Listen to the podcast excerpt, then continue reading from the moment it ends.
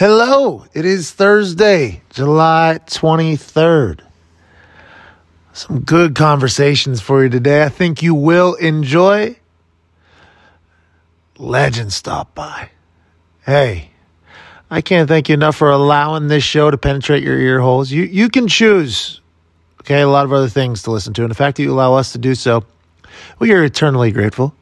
On a little personal news, uh, my lady and I got our marriage license yesterday. Okay, forever's a long time, but whenever it's with Sam, it's going to be a good time. We're getting married, actually getting married. That was a real thing. I had to take our passport in. Had to go to the uh, like city council or whatever the courthouse.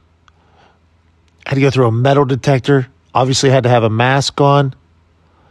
I think there were some people potentially reporting either for probation or jail that were in line with us. We went up there though, signed it away, had to raise our right hand and say that we weren't related. this sounds this sounds ridiculous, but it's true. We had to say out loud that we are not second cousins or closer. And I appreciate that that question was asked by the uh, courthouse.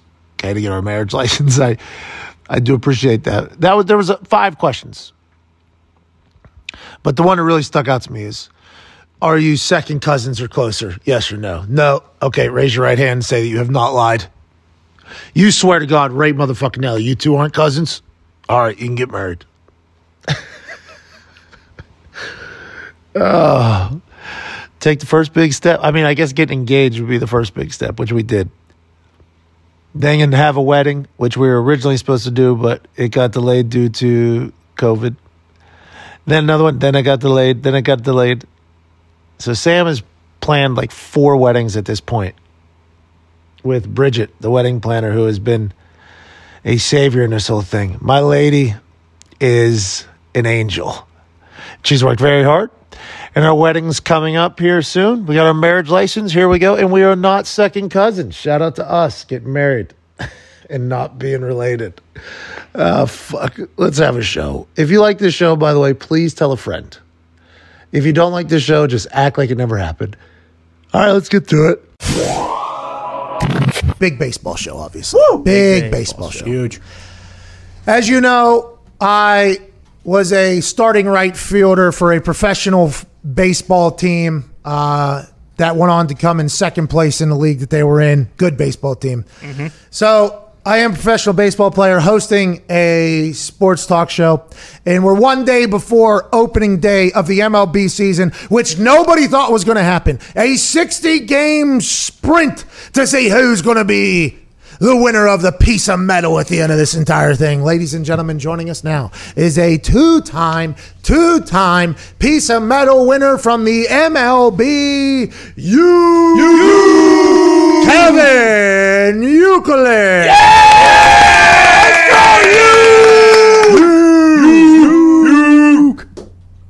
Good morning, good morning, fellas. How you doing? Hey, great. How are you? By the way, fan favorite over at the office, the Loma Brewing Company here, and also the Loma uh, Coffee Company. I hope business is booming over there.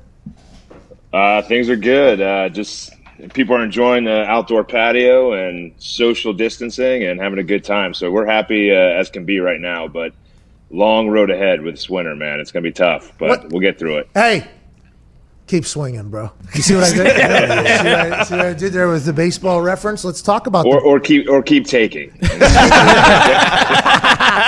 let's talk about baseball coming back. We'll dive into um, your thoughts on who you think is going to do well, whether it's the batters or pitchers. Now that you've got a chance to see some stuff, let's talk about what happened last night with Jorge Lopez in the Houston Astros. Okay, ESPN they got me. Okay, they got me. So they posted that. Yeah, okay, you know what I'm going to say. They got me. They said uh, they posted that Jorge Lopez being basically back-to-back batters, Altuve and, and Bregman, I believe, of the Astros, and they set it up in a fashion. And I, I mean, it was for me. They set it up for me to react the way I did, and I was like, oh, oh. So the Houston Astros thought that these pitchers forgot about what happened with the garbage can banging and anything. Is there any? Was I completely wrong in thinking that that was payback, or was those just two bad pitches that just so happened to hit the batter?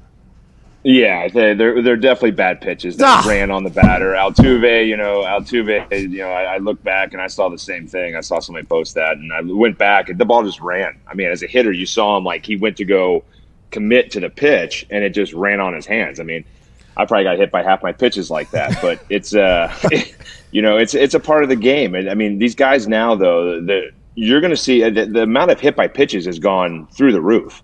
If anybody goes and looks at the stats, you can see hit by pitches have been going up and up and up every single year.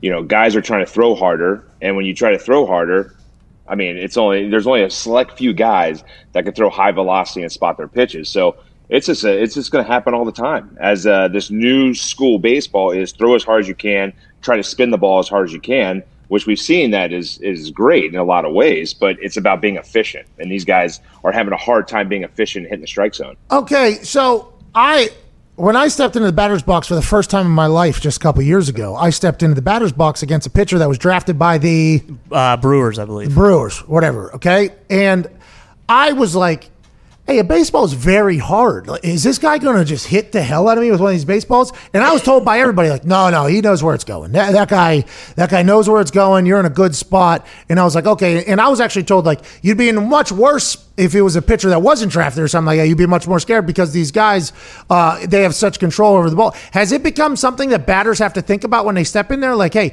we have to be a little bit more alert nowadays because of the chance of the insane pitches that they're going for. There's also a chance I could get beamed right in the face here.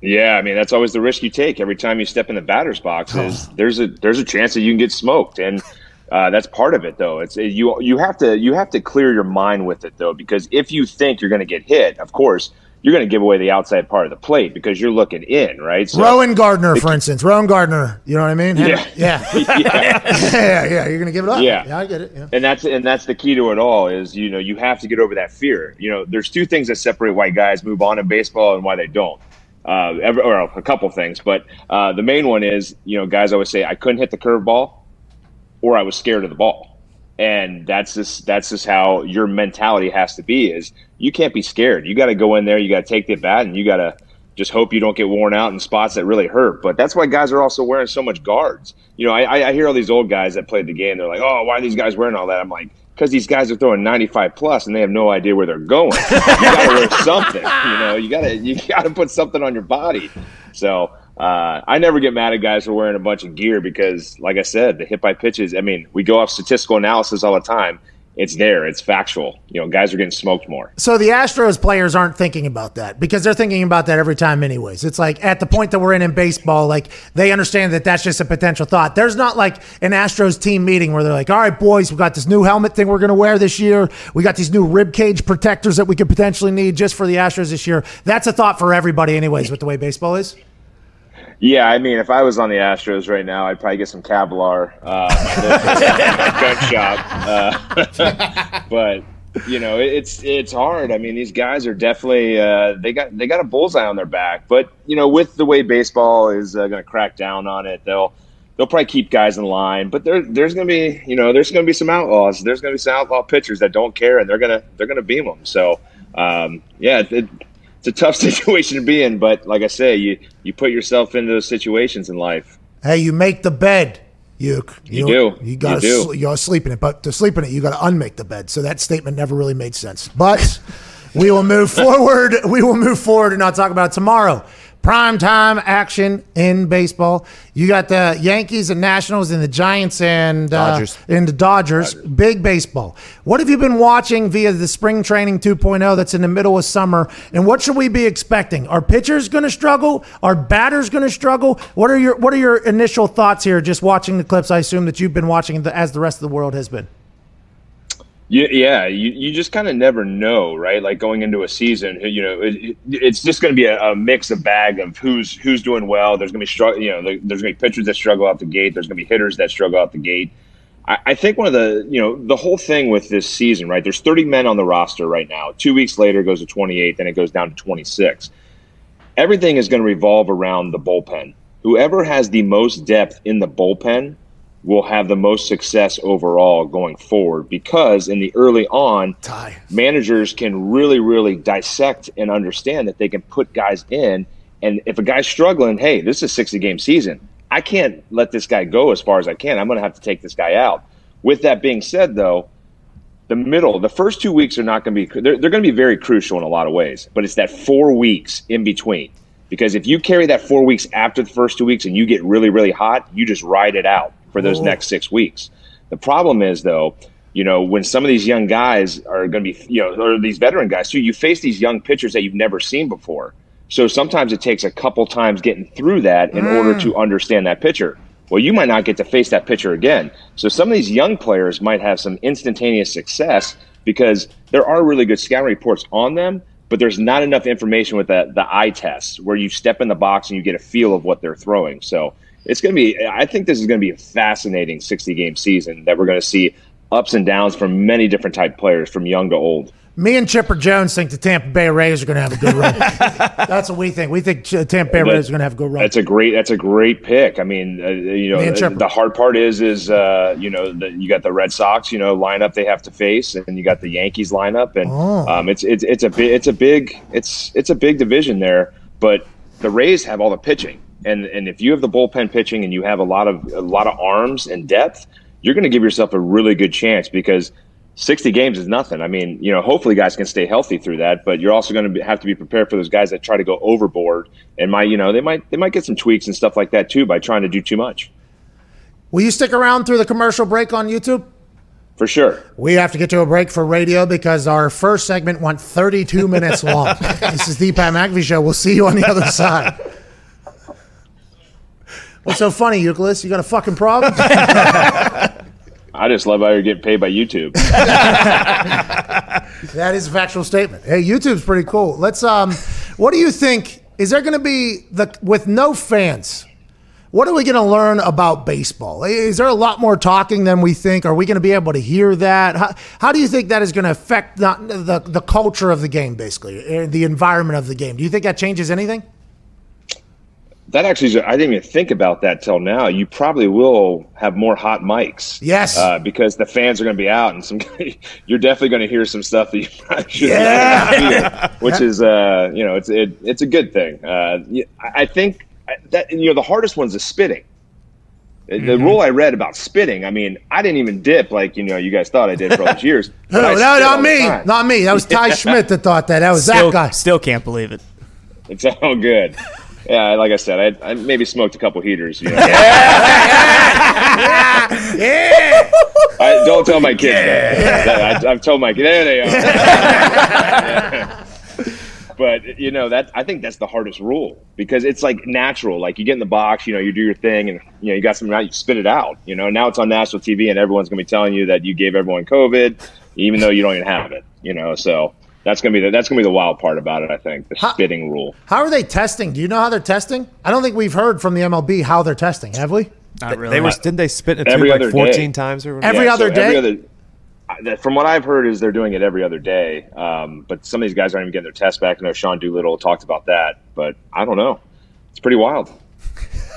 I'd say Every other like yeah. the NFL just had to roll out an entire thing. Like day one we're testing, day two we got nothing, day three we're testing. If you get two negatives in those two tests, then you can come on day five for the first day of training. If you done like the entire testing uh, regimen for everybody's been saying, but the MLB we haven't really heard much about it. Haven't mm. really heard much about it at all. And they're the ones that are traveling city to city. The NFL is watching the MLB like with like, all right y'all motherfuckers need to pull this off. All right, we, we need you guys to yeah. pull this off. Legit. Yeah, you, you guys get out. You, you, get all the uh, the wrinkles out for us, and we'll just uh, you know feed off on you and just move on. But yeah, I think football's I think football's in harder trouble because, as you know, I mean, you played football. I mean, you got way more dudes, and how are you?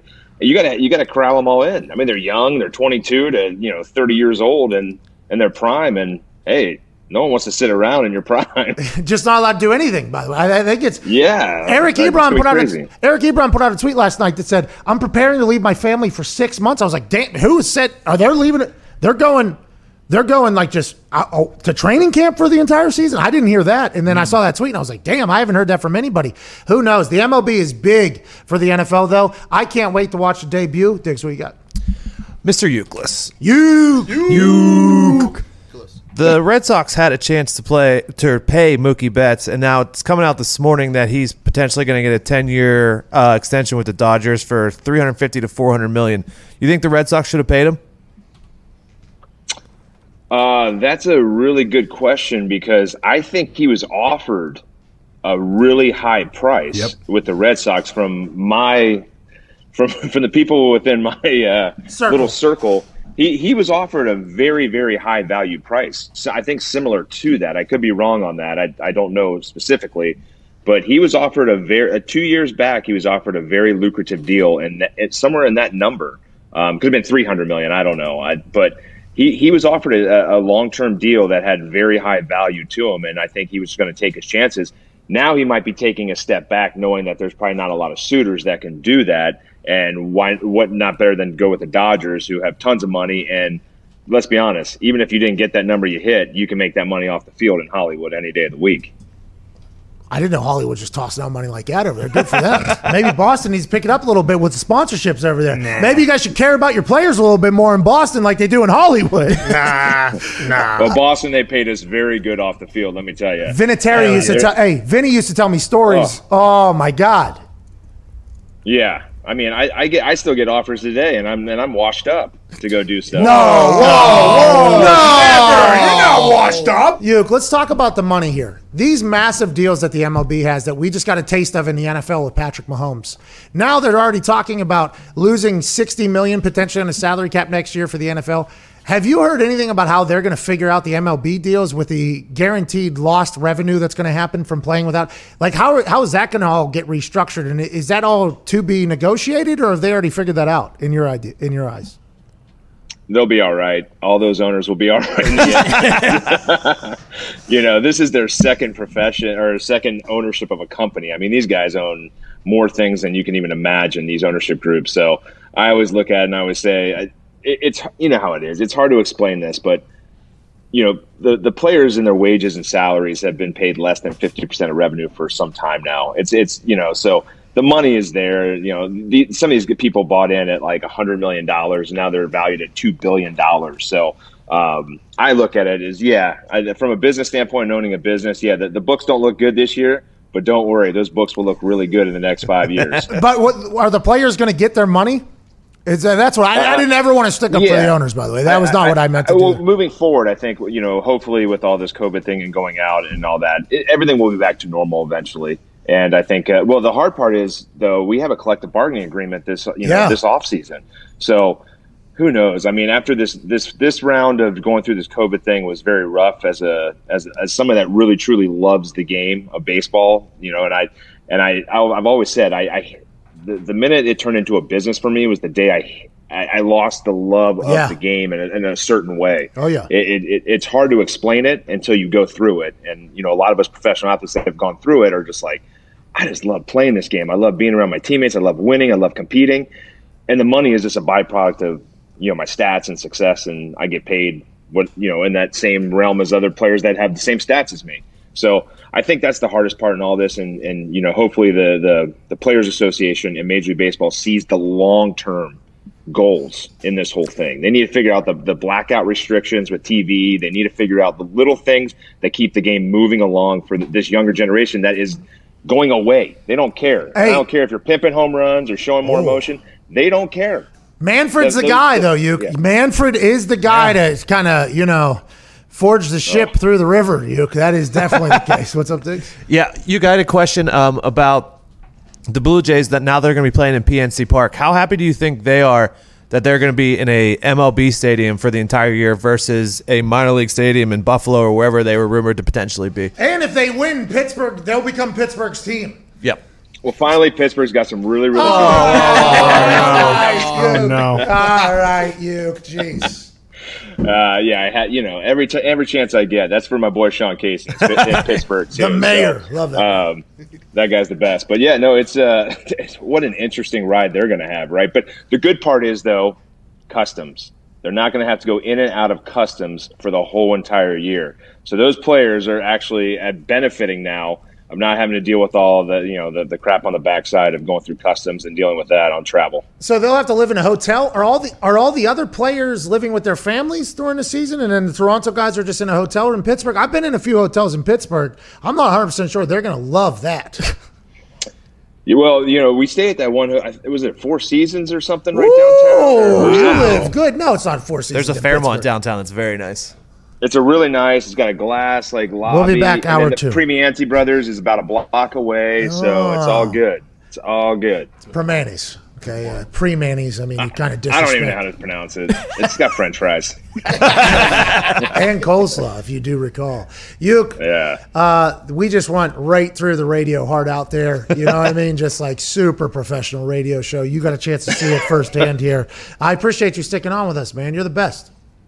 Oh, thank you. Yeah, it's uh, this is uh, yeah, like I told you earlier in a, in a tweet. This is a opening day is gonna be a tough day for me. I lost my father 11 days ago, and my dad was the biggest baseball nut, biggest baseball fan. So, yeah, I mean, this baseball season couldn't happen at a better time for me personally and my family, and we're just gonna be cheering on a great season. Hope everyone stays, you know, healthy and and uh, yeah, it's gonna be.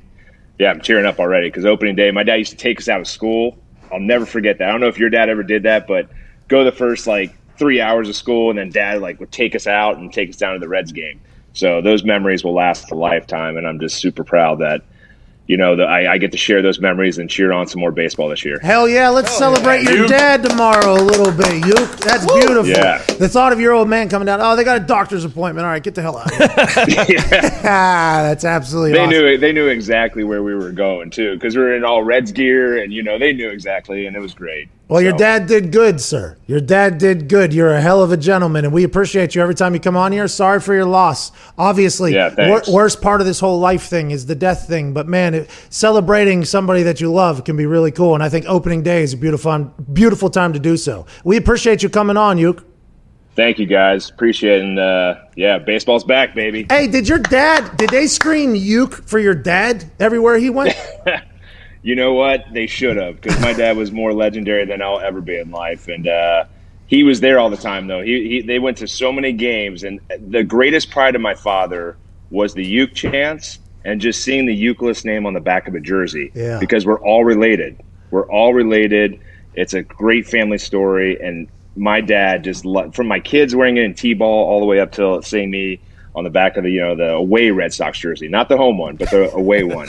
He loves seeing that Youkilis name, and and we're, I'm very fortunate to have my number retired and name put out at UC and high school, and and it's there forever. So it's pretty cool that we've we've uh, put that Youkilis name on the map. But my dad was the key to it all. Well, he was definitely the key. Andrew in the Red Sox Hall of Fame. That'll be forever. Youkilis's family will reign Yep. supreme for a long time, ladies and gentlemen. Two time, two time World Series champ, son of a legend, Kevin Youkilis.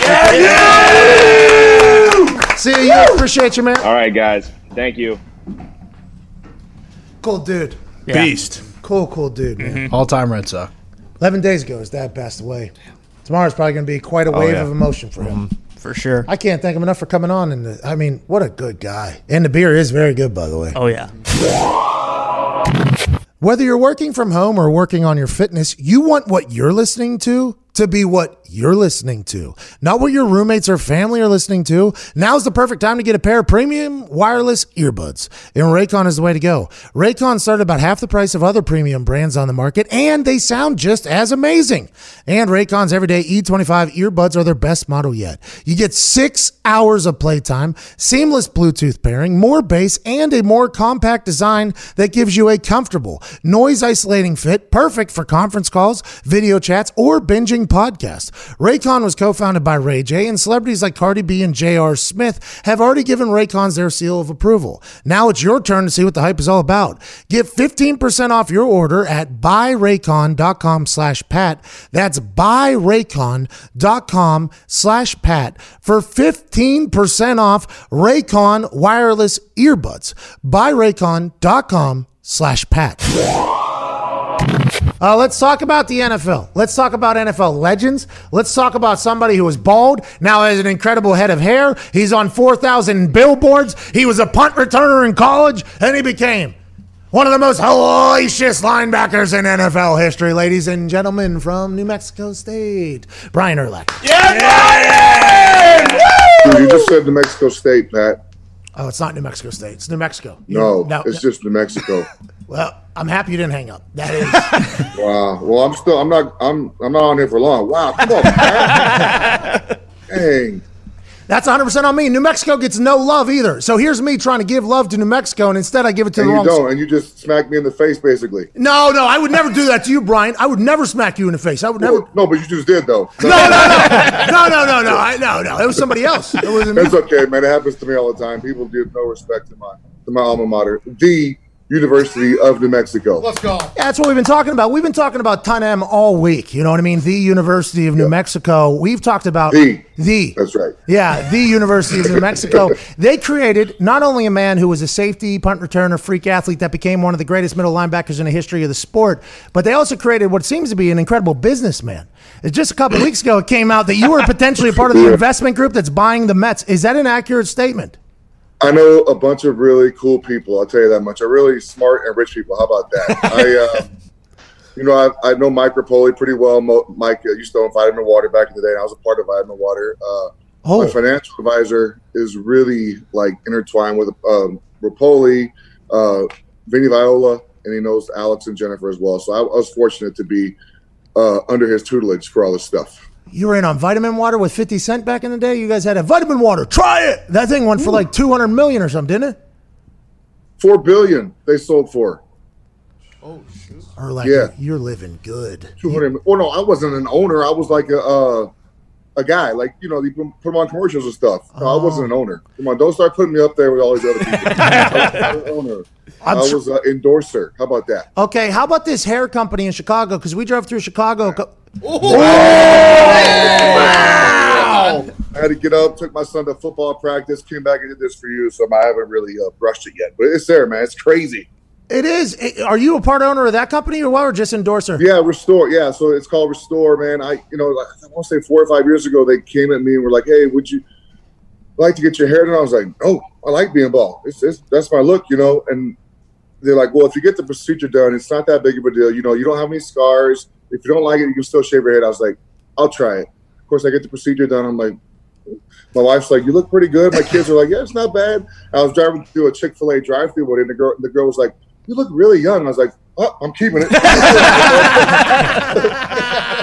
but but they're they're awesome, man. I, it's amazing to me how many people care about their hair because I never really cared um, until you know I got mine done. But uh, it's pretty crazy how many men care about losing their hair, and if their hair thins, they uh, they don't like that. It's a lot. By the way, there's like seven in our office right now that I believe every time we drive by the billboard with your hair, your head on there, everybody's like, need to get that done stat. It's not that bad of a process, huh? No, you have a nice head of hair, by the way, Pat. You, you. got some sweet locks up there, bro. Thank you. Just checking that out, man. Hey, wow. hey, look at the fade too. Hey, hey. I know you got a nice tight fade going on the side. So before I didn't have hair, and now I have it, but I used to have a nice little tight fade too on the side. But my hair, like on top, was like, can you see? Was like this long, nine Oh, inches. Like Brock Lesnar. Brock Lesnar up there. You had that Brock Lesnar cut. His might have been longer than mine actually. Mine was super short, man, because it, it, it was you know on the front there it was kind of I had the divots going already when I was young. So I, uh I got you don't have you, yours is good, man. I know, but they always say like your your mom's dad's the hair, which doesn't make sense because then brothers would always have the same hair. But I do Dude, got. my grandpa had a full head of hair, and I got nothing when'd you go bald? on my mom's side. When'd you go bald? Why'd I go bald? When? When? When? Oh, so I was like, I didn't have any hair. I about 22 or 23, I started getting those divots, and then, you know, you get made fun enough in the locker room, you just you just let it go. Yeah. So I started shaving my head. It was much easier that way. Now, can we talk about the transition from being the best athlete on the field at a like a smaller position to being the best athlete on the field at a linebacker position? Now, I'm sure you've answered this question a thousand times, but with the way football is right now, speed at the linebacker position as opposed to back when you were playing when it was a big ground and pound, I feel like now would have been a time where you potentially, not that you obviously greatest of all, one of the greatest of all time. But I feel like now the game is more set up for what you would have really captured it. Am I? Is that wrong in thinking that? They throw the ball so much now. You know, everything is geared toward throwing the ball over the field. It's just a different. I don't feel like the the running game is a big deal anymore. It's it's uh it is obviously, but um you can get the same thing out of the running game as, those short passes. You know, and teams are teams are utilizing that. But you know, the linebackers, I feel like they're smaller now. They're faster. Um, I was fortunate because I was bigger and I could run. You know, could.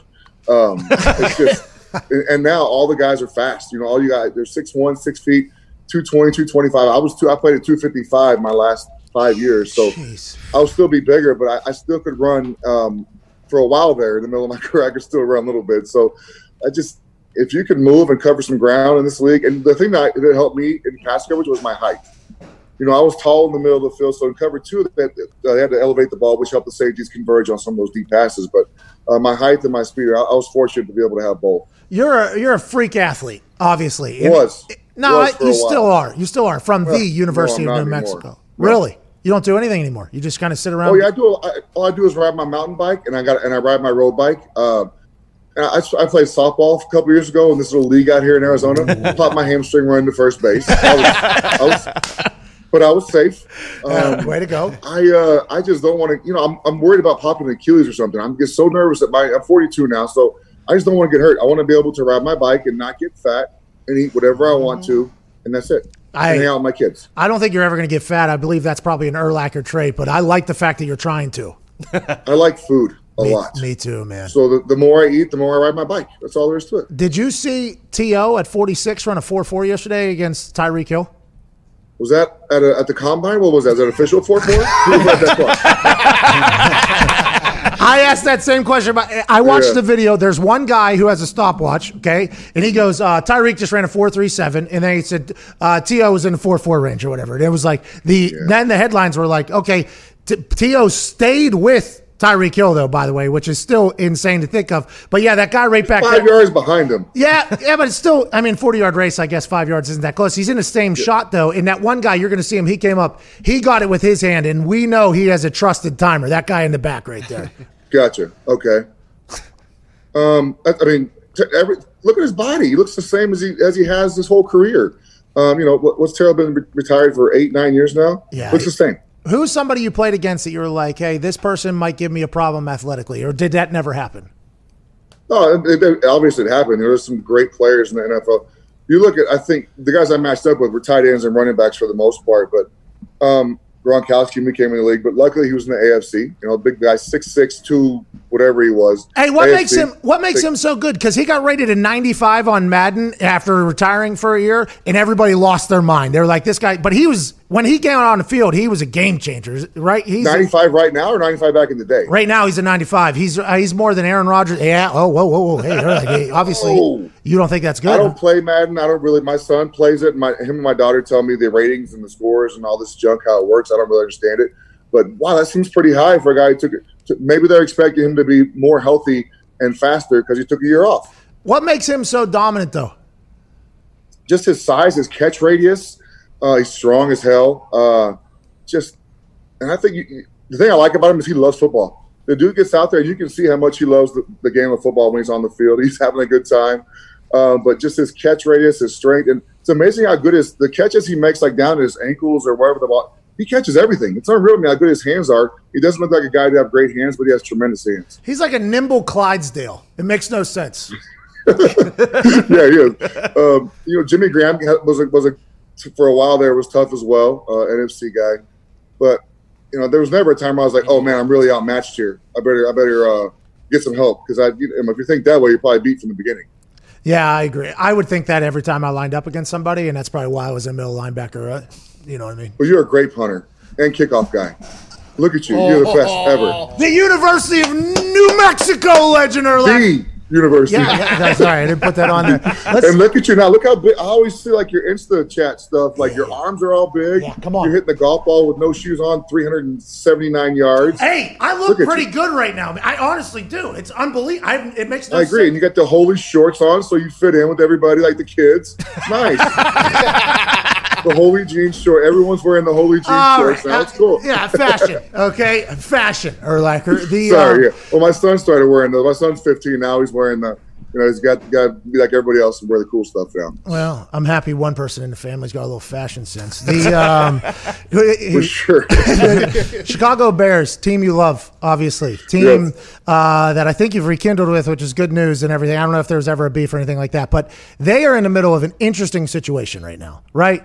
Going into what is Oh. a prove it year for a lot of people. I think it's a prove it year for Nagy. I think this is a prove it year for potentially Mitchell Trubisky and maybe Yeah. even Pace. I, I mean, there's a potential full operation happened there. Just two years ago, one of the best teams in the NFC. Last year, obviously problematic. What are your thoughts going into obviously the drama bu- uh, around a quarterback battle, which I've never seen before. I've never seen like two legit starters before have to battle in camp. How do you feel about going into the Bears season? What are your thoughts on it?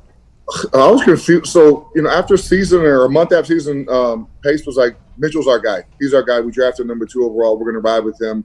You know, we we, uh, we took a step back last season, blah, blah, blah. But he's our guy. And like three weeks later, they went and drafted, uh, they traded for Foles. I was like, what the hell?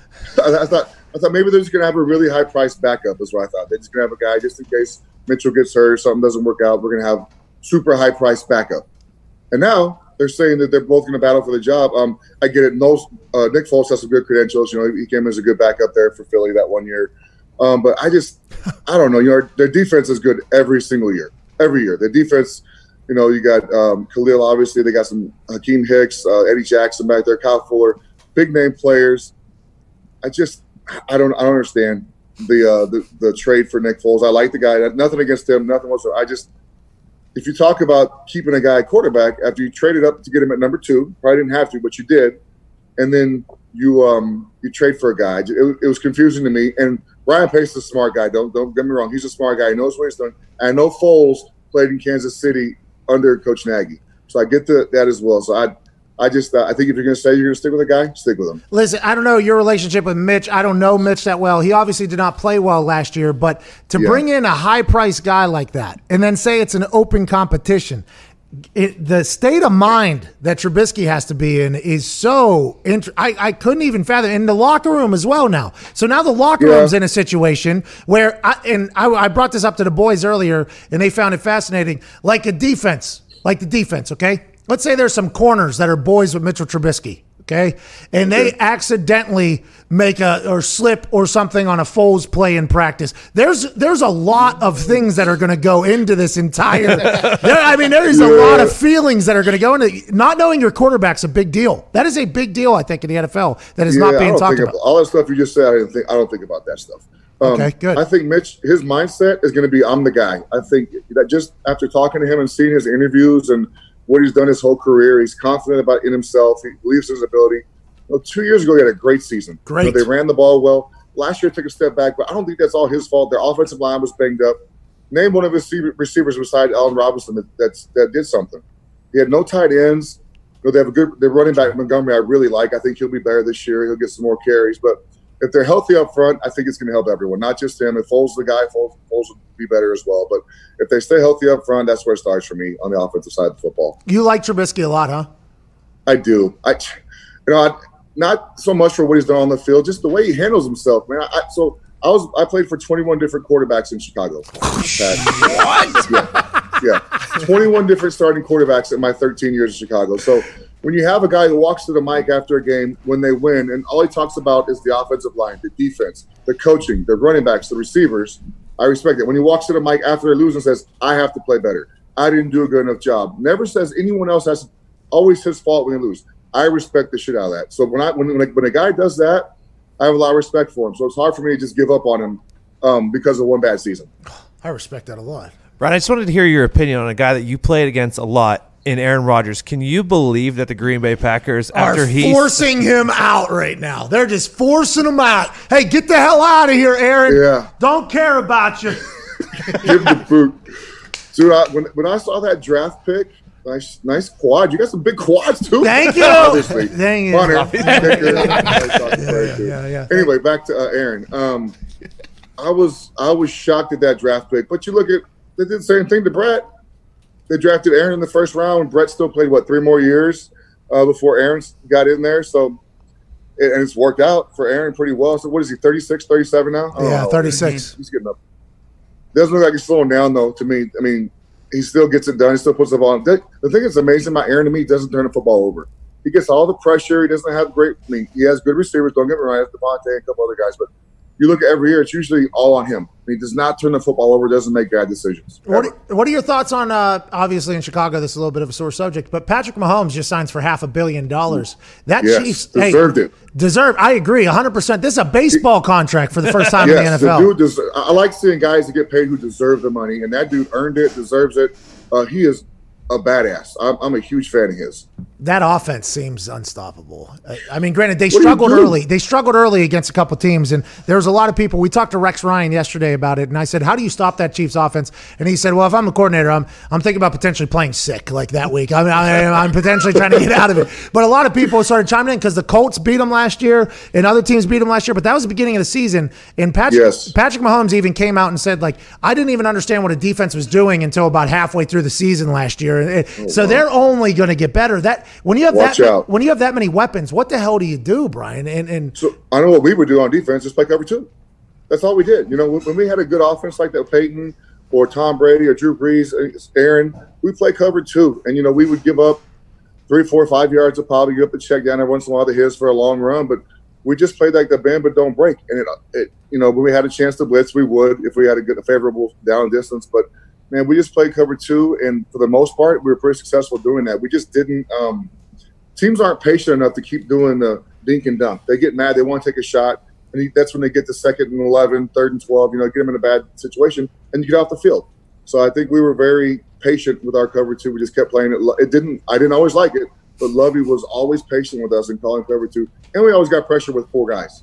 We didn't have to blitz to get pressure. We had good enough guys up front to get pressure before. the Kansas City Chiefs offensive line is very good. They're going to have to keep them together. Really good. In two years, they got a lot of guys going up that are going to be a lot of money, and nobody knows how they have any of this money that they have that they're paying everybody. So that'll be something that Andy Reid and Vitro have to figure out. Cover two, though, for people that don't understand, you're basically just keeping everything in front of you. Don't let anybody over top.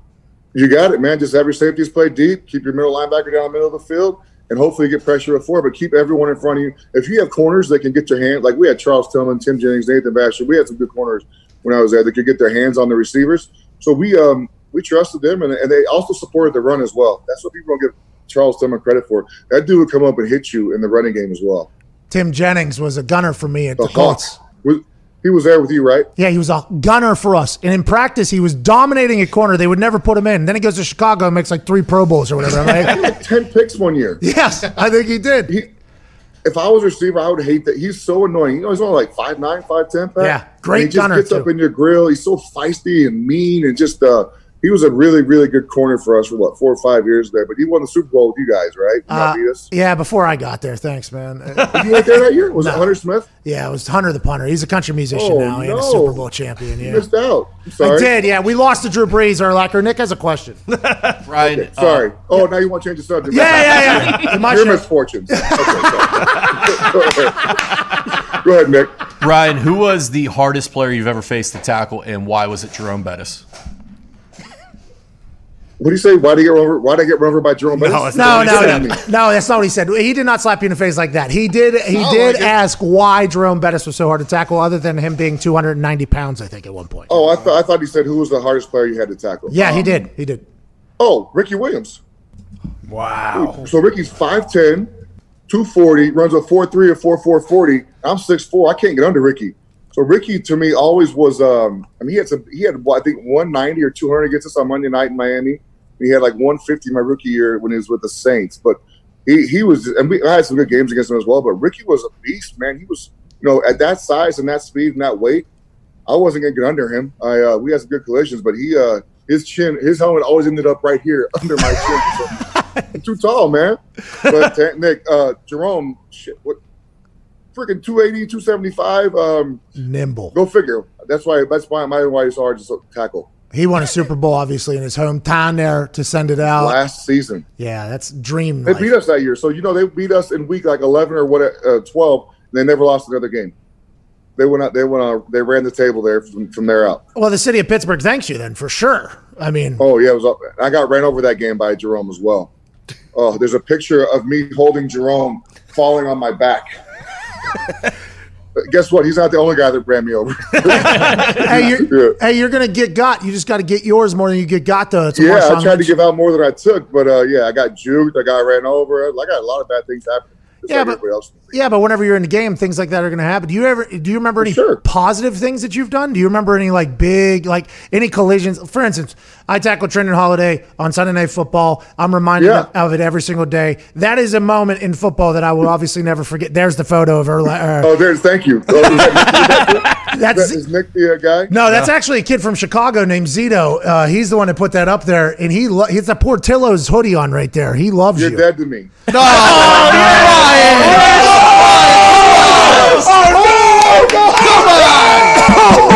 Oh, I'm just kidding. We're not going to go there. We're not going to go there. But I do like that you lot. wear a Portillo's hoodie. That's think it means a move. Oh, jeez. I don't know Oh, where. wow, you guys went crazy. He's for gonna no reason. retire. Was just Dude, he messing loves with the guy. bro. He loves you. He loves you. I was See- just messing with you. no, no, no, no, no, no, I'm no, taking the no, grave. no, no. He's dead I'm to messing you. with you. No, no, he's dead to you. I don't Never, even, Brian, He was already never. dead 'cause I didn't know him in the first place. Well, Put it out. You can just go back to bed. He was, was going to use keep your. standing up to show your, your shorts and how you have the cuts in them? Is No, that why I- you keep standing up, Pat? no, I got ADD. Actually, when the show started, I had a mobile microphone back here. Oh. Nice. Thank you. The uh, Oh, wow. You look like uh, the dude from uh, A Star is Born. tell Bradley me Cooper. something, girl. I love that song. It's a good song. Bradley Cooper wrote that. Son of a bitch is an actor, and all of a sudden comes out with a full album that's maybe the best That's album. like my one of my top five favorite movies. By the way, I like the Mr. T starter set too. It looks good. Got the chain around the neck. Looks hey, good. and to watch. Look at this. And oh wow, this wow, look at you. You you uh Huh? pro styling and profiling. all- What's that? What did Oh, Ric Flair used to say? limousine limousine ride, jet Private flying. jet flying. Yeah, son of a gun. Sorry. Uh, Yes. I, I don't have alligator shoes on, but we do have to get. Not yet. I they don't. I got fat feet.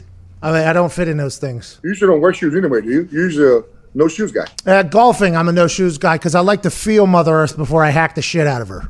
You know what I mean? What? You got a nice golf. You crush it, dude. You and are you? Is, is that why you're so much bigger? Because you're trying to do a DeChambeau thing with the golf, or Hey. is that what you're doing? Hey, any other sport, a lot of people would ask a lot of questions about what he did this offseason. No comment. oh, that's pretty good. You're right. You're right. I mean, 40 pounds or something like that. He goes from 34 to one. Saw his diet, what he eats, and you know what he has to intake every day to keep his. Is he 250, 245? Yeah, massive. Nine protein shakes a day. Did you have anything like that? Did you have any like? uh, uh did, Were you like a super uh strict dieter? Food, Food. everything, Everything. Dr. Peppers, Oh. Big Macs, Chipotle, Chick Fil A, Sonic, all that stuff. I love it. During season, yeah, no problem. While you're Oh yeah. Um, well, during season I was a little better. Uh, I would eat, you know, Olive Garden and stuff like that. But I, uh, we, ate, we ate two meals at the facility, so when I got a chance to eat other stuff, I uh, I enjoyed that opportunity. Oh my god, Yeah. this guy's just a freak. Six foot four, all over the place. Beast. Just Hold on. During guy. season, you can eat that because you burn the calories. Now, Pat, I don't know. I don't quite eat the same as I used to. Yeah, but you you told us at the very beginning of this conversation you're literally trying to get fat right now. I'm not trying to get fat. I'm trying to not get fat. But you're trying to eat everything. That's why you get on the mountain bike. Got it. yeah, I'm trying to offset my eating with the mountain biking. Are you in the desert? Don't switch my words, dude. I am in the desert. We live in uh, we live in Arizona. We live right outside of Phoenix in Chandler. Do you live near Kliff Kingsbury's house? I don't know. Does he live in Arizona? Does Have- he live here? Did you see his The house? Head coach for the Cardinals. Yeah. Um, I don't know where he lives. His house on draft night. He's got a I drug lord. picture. Yeah, you should try to find that house. There's plenty of those houses out here. We live. Uh, you know who lives in my neighborhood is McNabb. How is he? Good dude. I've never got to meet Donovan McNabb. Yeah, he's good. I like him. I, I never see him, but I like him. He's always happy. I tell you that much. Guy's a happy-go-lucky dude. always smiling. He got that deep voice. Always talking. He's a good dude. So are you, ladies and gentlemen. Oh, thanks, Pat. absolute legend. Gr- great hair on the guy. Terrible One fashion more time, sense. One more time. We'll get a messy hair out there. Wow. Yep. Ladies and gentlemen, Brian Urlacher. You're the best, dude. If you could tell Zito to go fuck himself again, we'd really appreciate that. No, I, who's that? I don't even know who that is. Oh, Oh, He's dead to me. I don't know who you are. oh, jeez. That's great. That's even better. I'm playing. Okay. I'm messing with you. You're my guy. Go Bears. Oh, Bear Don. Oh, jeez. Ladies and gentlemen, Bye, Pat. Brian Urlacher. See you, brother. Brian. What a legend. I apologize for interrupting, but I got a question for you. Wouldn't it be great if every clothing store you shopped at had only your size, what styles you like, and at the price you want? Well, there's a company focused on making that happen. In the world of clothes shopping, there are no consistent sizes. Why should we have to try to guess if a medium is really a medium? Or constantly have to return clothes purchased online to find something that fits perfectly? Stitch Fix is a personal styling company that makes getting the clothes you love effortless. It's a completely different way to shop that's all about you every single time. To get started, you go to stitchfix.com slash pat to set up your profile and they'll deliver great looks personalized just for you in your colors, your style, and your budget.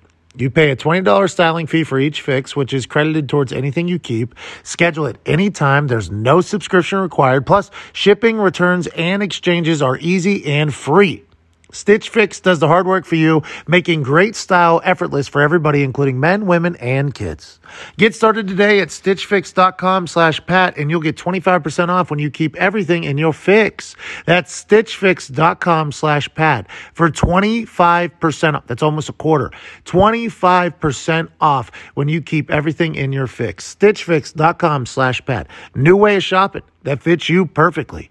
Stitchfix.com slash pat. 25% off when you keep everything in your fix.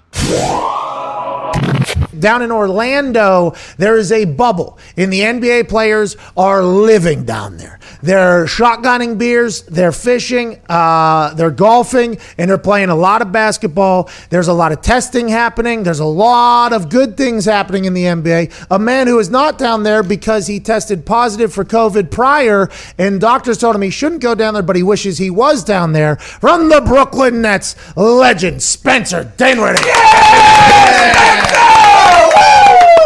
Thank you for having me. Thank you for having me. How's it going, Spencer? I can't thank you enough for joining us, brother. Oh no, it's all good, man. I, I'm shoot. When you reached out, I was uh, I was honored. Well, the honor's all mine. Can't wait to chat with you. Let's talk about your situation and why you're not down there in the bubble because it did make a little bit of news, I think last week or the week before that. You tested positive for COVID 19. Are you okay? And do you still have COVID 19?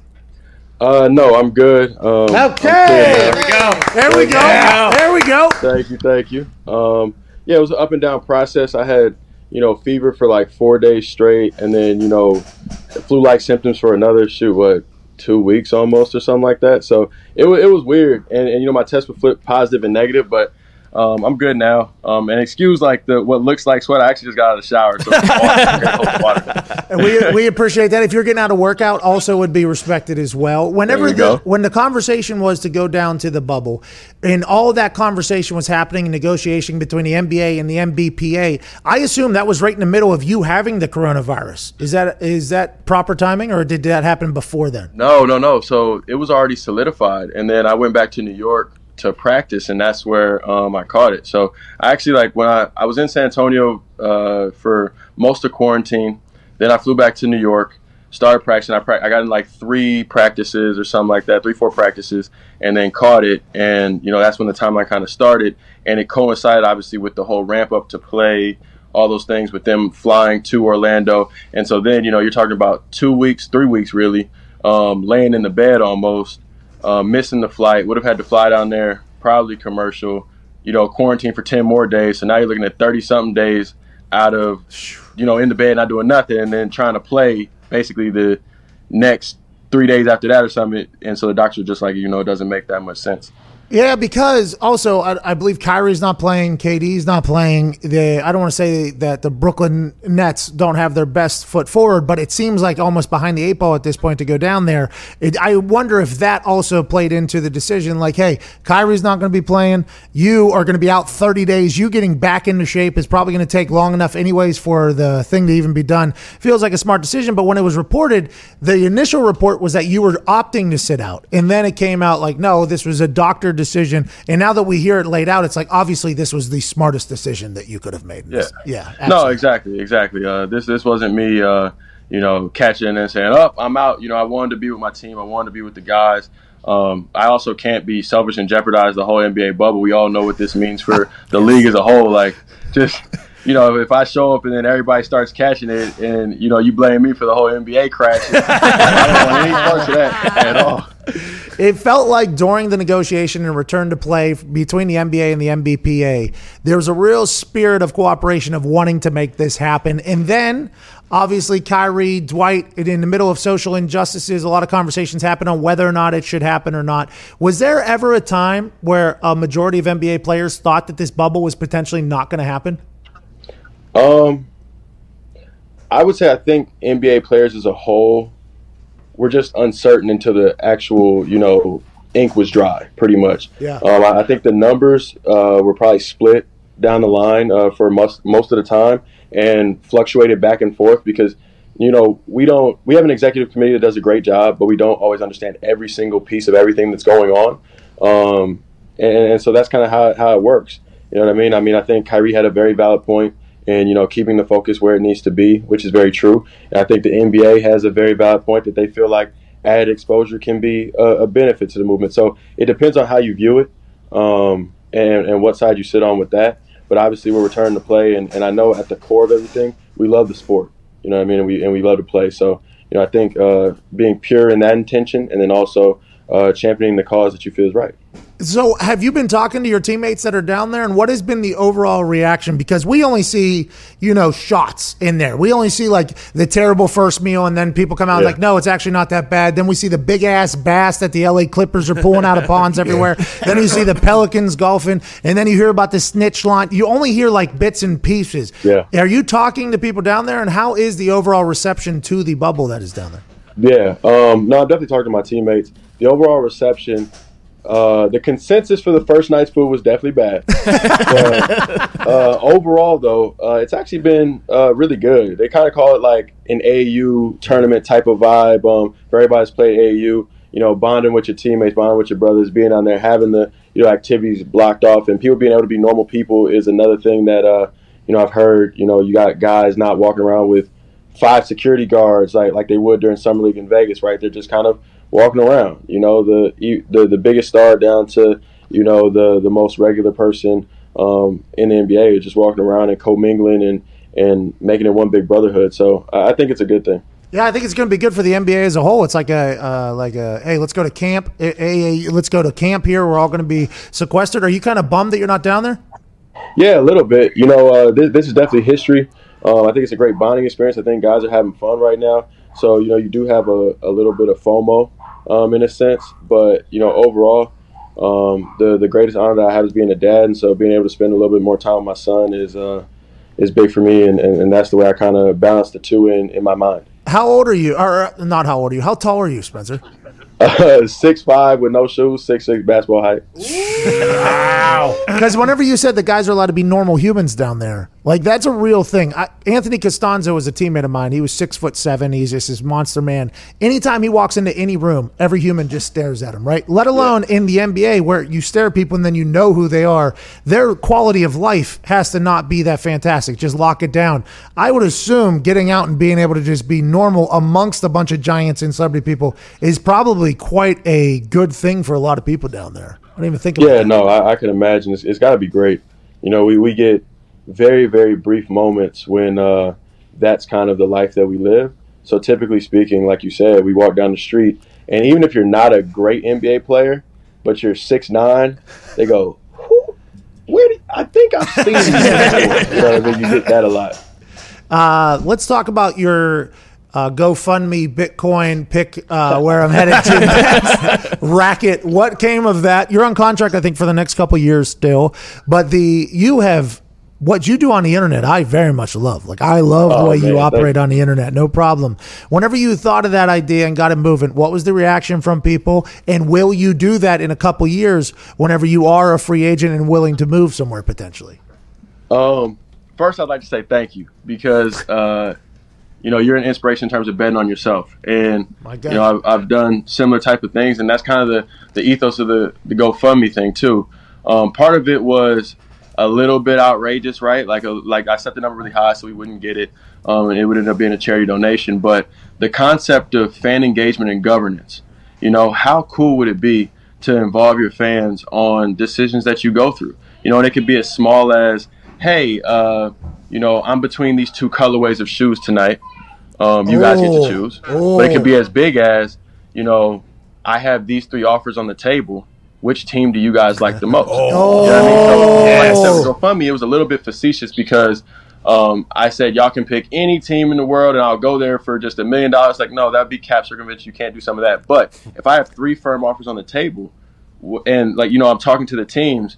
Whatever my decision making process is, it's my decision making process. I'm not circumventing the cap. I'm not signing there for less. It's them putting in a regular offer and me being a free agent. And you know, some people interact with Nike or they interact with Adidas or they interact with their agent or they interact with whoever. And I'm saying, well, my fans are what the fans are what gives this whole ecosystem the power anyway. Amen. Why can't I just say, hey fans, I have these three offers. You know what I mean? You can't choose my money because, you know, the teams do that. But if I'm really at a loss and I'm really split down the middle and I'm like, hey, like, what should we do?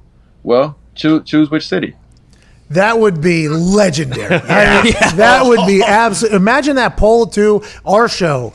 Our show, every sports show that we talk about, like, all right, well, we are currently 23 hours into Spencer Dinwiddie's Twitter poll. He's down to, it seems, a two team race at the moment. that would be amazing. I think it's brilliant, by the way. And I think your fans, which are your community, will get your back for the long haul for that, which matters more than anybody else could fathom. Exactly. Oh, exactly. Man, you, you I think you were going to do the Bitcoin thing too. Are you in the game? Are you in the bit, Bitcoin game? Yeah, no, I'm, I'm into the blockchain space in general. Um, this is probably something we should talk about offline. Spencer, how happy are you and the organization for ne- like for next? I know the season's still going on now, but for next season when, when KD's going to be there and Kyrie's going to be there, and you're going to have a full team and, and can really see what the Brooklyn Nets can be. You guys are going to be a problem, dude. A problem. Oh yeah, I mean, I, I you know I've said this once and I say it again. Like KD is a top two scorer of all time. You know what I'm saying? Just depending upon how you how you look at it. You know, you could say Kareem because of uh, the longevity and the amount of points, but in terms of versatility of scoring, whether it be inside, outside, mid range, all that stuff, like KD's the best scorer of all time. Um, having that type of person and that type of talent on your team, and, and you know, being your best player, and then oh wait, the second best player is uh, you know probably with the best handles of all time and has one of the most clutch shots you know in NBA history, and you know famous for Uncle Drew and all that stuff. I mean, it's it's there, there's just a lot of talent. You know, Caris had a 51 point game this year. You know, I mean, we got DJ who was who's been a perennial, um, you know, all defensive player in, in the league. Each year he's uh, played uh, a lot, and also he was the number one lob catcher this season. You know, then we have Jarrett Allen come off the bench, and he was the number three lob catcher this season and one of the best shot blockers. So, you know, the, the talent is there. You know, we have to coalesce, come together, and and you know, do some special things so so the unit as a whole can be successful. But man, like th- those guys' talent are, are off the charts, and, and it's a pleasure to be able to play with them. Oh, and I forgot, Joe Harris is the best three point shooter that's not on Golden State. That hey, they changed the game over there in Golden State. They changed the game completely. Yeah. Then when KD goes over there and he, he wears shirts that say three point layup, I mean it's like okay, here's a guy that pulls up from half court and it's like a finger roll for him. It's almost Exactly. cheating. Nobody thought he was going to pick the Brooklyn Nets. What is it about Brooklyn that has kind of accrued this team now and potentially goes for a run? That is a cool part of New York, obviously, but that team has not been one for a long time that people got hyped about. And when KD picked there and when Kyrie picked there, it was like kind of an interesting move. Yeah, I mean, um, when looking at the New York landscape, which uh, you know people kind of say is where they were leaning, um, the state of the Knicks is kind of in flux. Um, you know, they've got what they've got going on over there, and, and haven't necessarily been the most successful. But the Knicks brand is extremely strong, and, and, and they deserve credit in their own right there. Um, but in terms of the Nets, we made the playoffs. We have a solid foundation. We have a good, talented core group of guys. I think they saw it as something where you know they come in and lead that group. It could be special.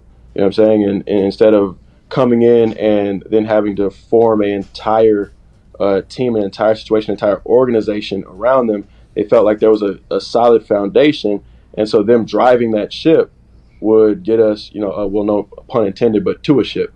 Oh, I get it because you're talking about fording the river, forging the river, and then taking that ship all the way. I got it. Uh, you're talking to the guys that are down in the bubble, and I don't want you to have to pick a team that's going to win because you think the Brooklyn Nets are going to win, obviously because you're a good teammate. But what do you think? Who will benefit from this bubble type atmosphere? Will it be the older players who are better at uh, handling distractions, or will it be the younger guys who might be, you know, used to and closer to the AAU things where they've been away from their families and kind of locked away for? Who do you think it's going to benefit more for? No, I think the older players. I think uh, the break gave a lot of people time to get healthy.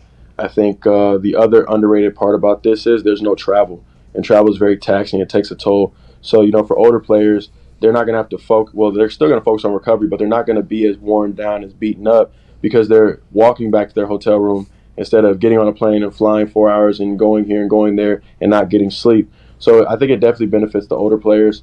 Um, you know, with that being said, obviously I want the Yep. Nets to win. Yep. Um, I, I think Milwaukee's going to continue to be formidable. Obviously, Giannis is dominant. I think uh, the Clippers are going to do their thing. I think you know you can never really bet against LeBron, but uh, missing Avery Bradley, missing Rajon Rondo is definitely going to be uh, a pain point for them in terms of guarding opposing dominant guards. So if they get like a Dame Lillard or you know somebody like that in the first round, it, it it could be a little dicey. I'm not gonna say that like you know Portland will definitively win, but it could get a little dicey for for the Lakers if they face like a dominant guard like that. Let's talk about Giannis in the East, man. He feels like something that I've never seen before from an athlete. He, he just he's a and it, he's gotten better too. Like as it's gone, you see him actually getting better. What has it been like to kind of watch him play and kind of uh, see his dominance kind of take over? I think uh, everybody has a uh, a different play style. Obviously, it's almost like a signature or a fingerprint. His is very much about imposing his will, and so I think once his body kind of caught up to his mentality, that's why you see such you know dominance from him because that's how he's wired. It seems like you know if he can dunk on you once, he wants to dunk on you ten times. Some players are it's enough for them to just dunk once, or maybe they're like ah I'll dunk on you again. But for Giannis, it's like I will not stop. I will continue to go. So that's what you know in my mind makes him so dominant because like I said, his his body caught up. Now he's you know muscular and all that other stuff and and and fast and now you see what you see. He is. He really is. I mean, no, now listen. I'm just saying that because his name is actually the Greek Freak, and watching his body just become what it was. And we got a chance to watch him play against Vince Carter in uh, down in Atlanta this year, and that it was when he got on the court, it was just a different animal. And then when Vince got on the court, by the way, the buzz of the entire arena was lifted. He had a couple fadeaways in some people's face. He obviously retires, but watching Giannis in person, I was like, damn, this human is just a different level. Spencer, uh, with all these like young marquee recruits now going straight into the G League, do you think if that would have been an option for guys your age, that a lot more guys would have done that instead of going to college? For sure. For sure. I mean, you, you got to look at it. The, the reason why a lot of guys didn't follow the Brandon Jennings route, because he really kind of was the pioneer, uh, is because the overseas life is not necessarily conducive to young people. You know, you, you hear oftentimes that like older vet guys like really enjoy it and they get established and, you know, they get their kids in school. But younger guys, just trying to figure out life. So you go from trying to figure out life, you're 18 in, in America and you're really trying to you know, grow. Now you're trying to figure out Italy and, and that culture, and you know, so it's it's they're they're already on a rocky kind of surface. Um, to to go there, it, it doesn't necessarily enhance your chances of success all the time, unless you're truly special. Whereas I feel like the D League is very much training wheels for the NBA, and you get to stay at home, especially with it being like a select team. That means they're going to have you know, they're going to collar these kids in a sense. You know, what I mean, they're going to get the white glove treatment that normal D League players don't get. Because I was in the D League for for a hot second, and it, it it's not always the most fun thing. But when you're experiencing as a quasi NBA player, you get a completely different level of uh, treatment. And I think if those stars keep going there, there's going to be TV rights, which is going to be more money, For which, sure. which More means money. the high schoolers are already getting 500 grand allegedly without shoe deals and everything else. So that money's only going to go up. It probably will be a lot more of a a a fla- I, I mean, I would do it if I was six foot four, six foot five. You know, just like five six more inches here, and I had handles and I could jump over everybody. I would go straight there and give it get my money as soon as possible. Why not? Give me, give I me- mean, I, I think uh, like really where this scales to, it's going to be a real JV system. Like if the NBA is smart and and they are, Adam Silver's a great uh, leader and commissioner.